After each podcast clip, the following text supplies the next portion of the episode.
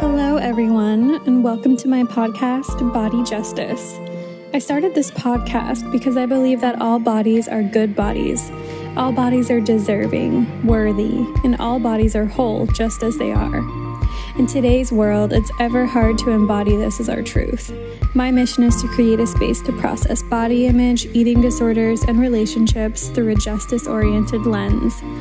I'm a licensed therapist in California and an eating disorder survivor myself. I know what it's like to be at war with myself and also to find peace again. Thank you for being here, and I look forward to being your host.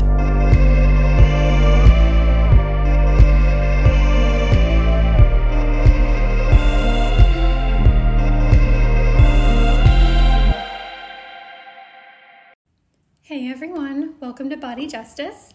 Today I have a special episode. We're going to answer some listener questions and answers. This has been on my to do list for quite a while, so thank you so much for being patient.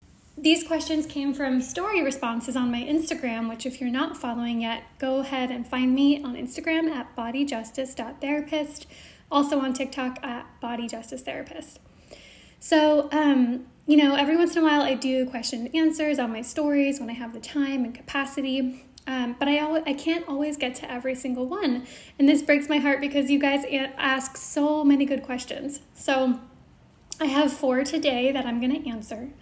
Um, before I go into that, um, make sure that you sign up for my email list where you can get exclusive content and updates about body justice and my practice.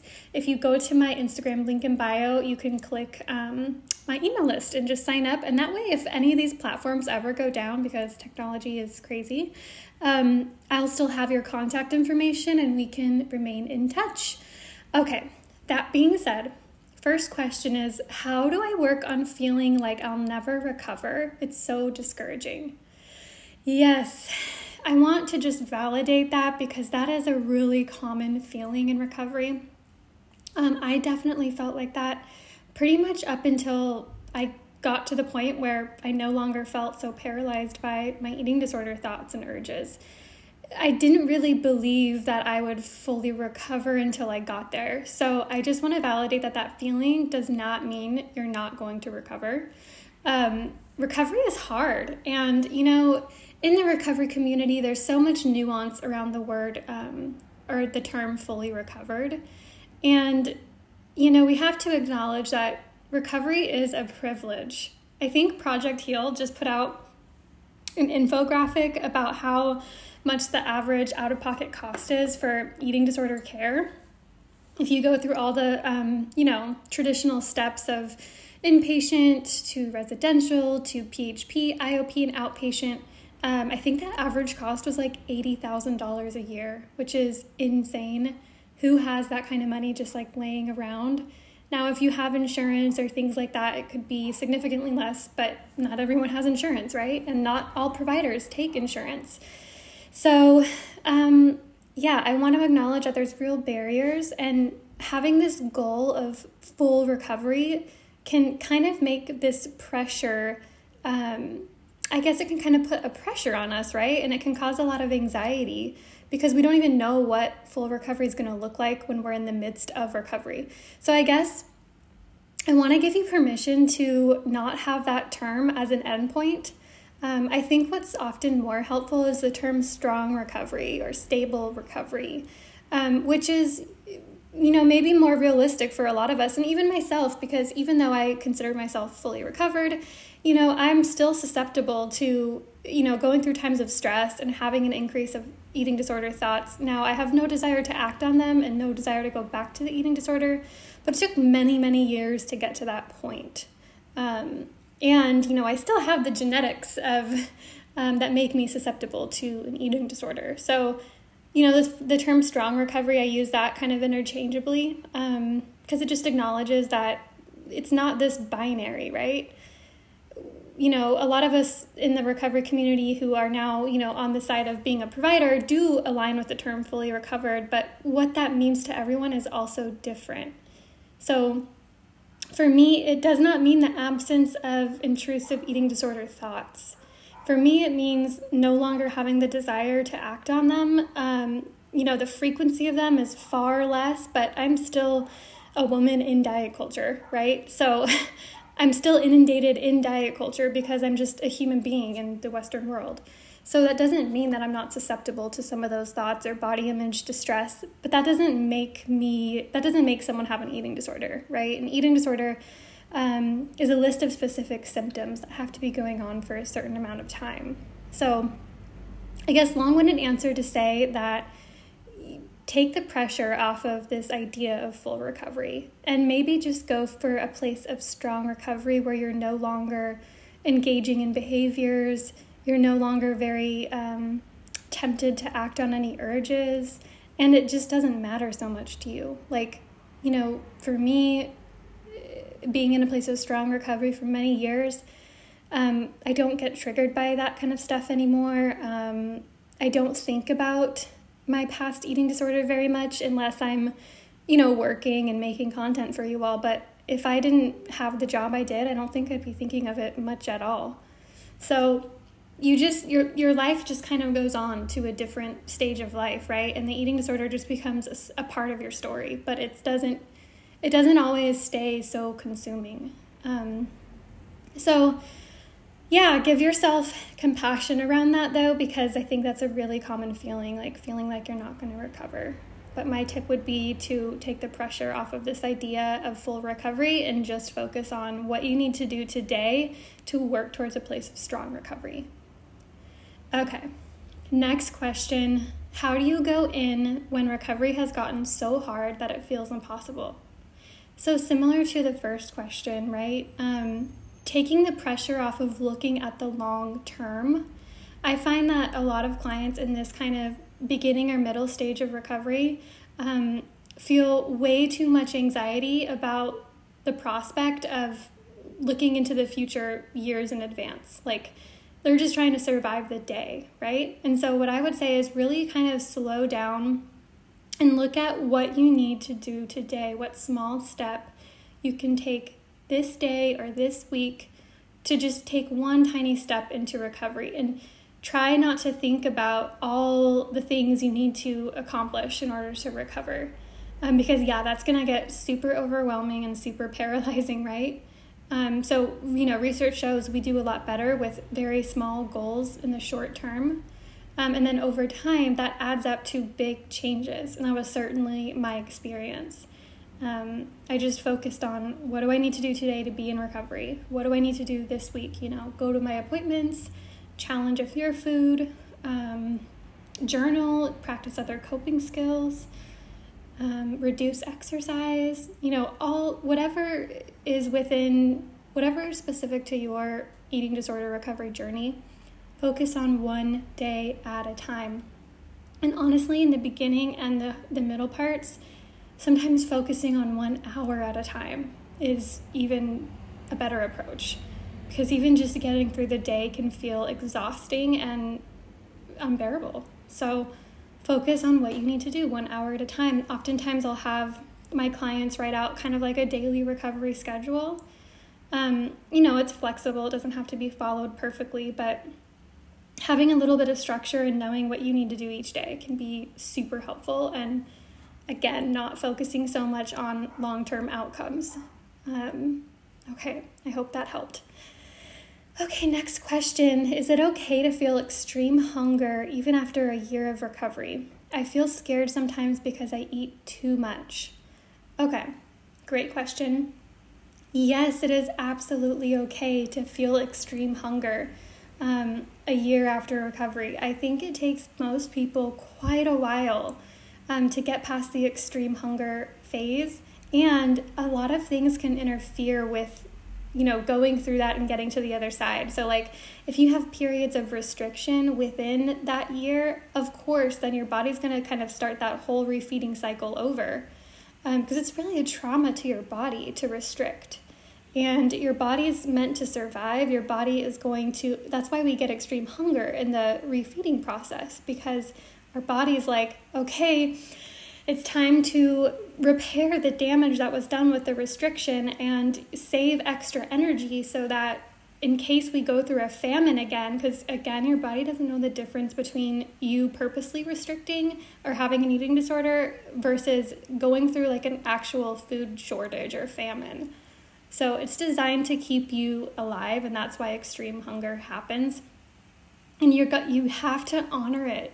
In order to get to the other side, you really have to lean in and honor that extreme hunger. You know, when I was in the stage of recovery, I kept snacks around all the time because it, it seemed to like just come out of nowhere, right? So keeping like nutrient dense snacks in your bag or your car, your purse at all times. Um, and giving yourself permission to again take it a day at a time but also remember that this is kind of like your medicine to get better right? Um, i don't love that that slogan because you know it kind of puts this moral value on food but that's not what i'm talking about. I'm not talking about good or bad food. I just mean that in the refeeding stage you need to be nourished and you need to respond to those hunger cues. And this is where having support of a dietitian and therapist or a recovery coach is super helpful because to just normalize that experience, right? Because you're probably not seeing other people around you going through this extreme hunger. And it can feel um, really vulnerable to be eating more than other people around you. But you have to think of all the you know months and years and times that you restricted like your body now needs to make up for that so please don't judge yourself give yourself permission to honor that hunger okay last question how to help for binging. So this kind of goes off the last one too. Um, binging, you know, is the most common, binge eating disorder is the most common eating disorder, yet not always talked about. Um, or maybe less talked about in recovery spaces, right? Which is wild because it's the most common, but there's so much stigma and shame that comes with binge eating disorder, which is why I think it doesn't get talked about enough. Um, so, number one, the number one trigger for binge eating is restriction. So, I've never worked with someone with binge eating disorder that doesn't have some element of restriction, whether that's physical restriction, like trying to, like, quote unquote, diet during the day or only have certain foods during the day. Um, and then at night, when the body has time to kind of like relax, um, it sends extra signals to eat all that you needed that you didn't get during the day, right?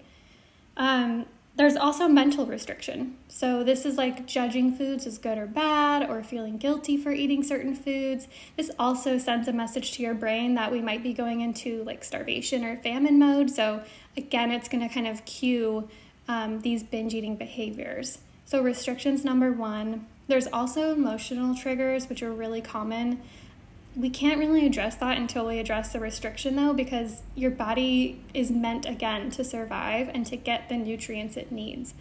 So for true binge eating disorder this is based off of your nutritional needs already being met right?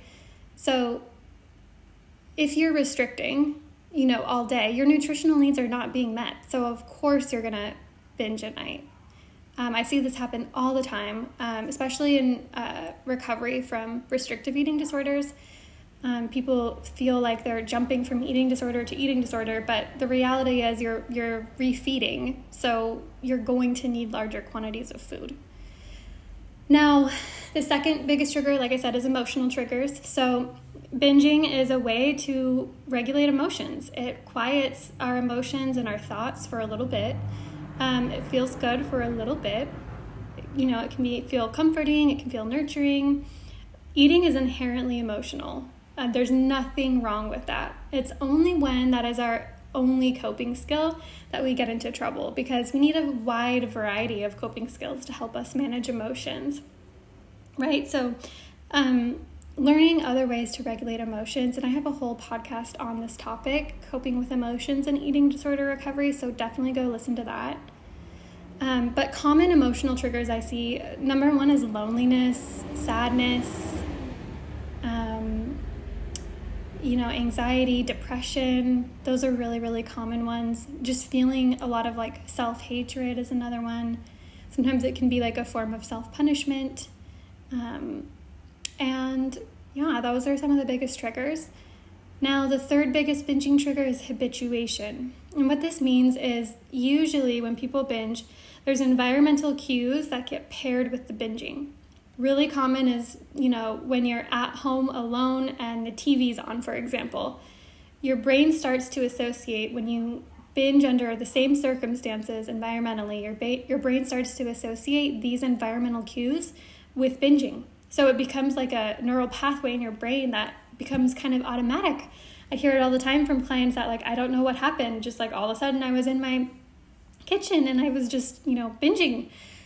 Now, in this case, if you can't pinpoint emotional um, triggers, if you can't um, pinpoint restriction throughout the day or the week or the month, um, then it might be a habituation trigger. It can also be a combination of these things.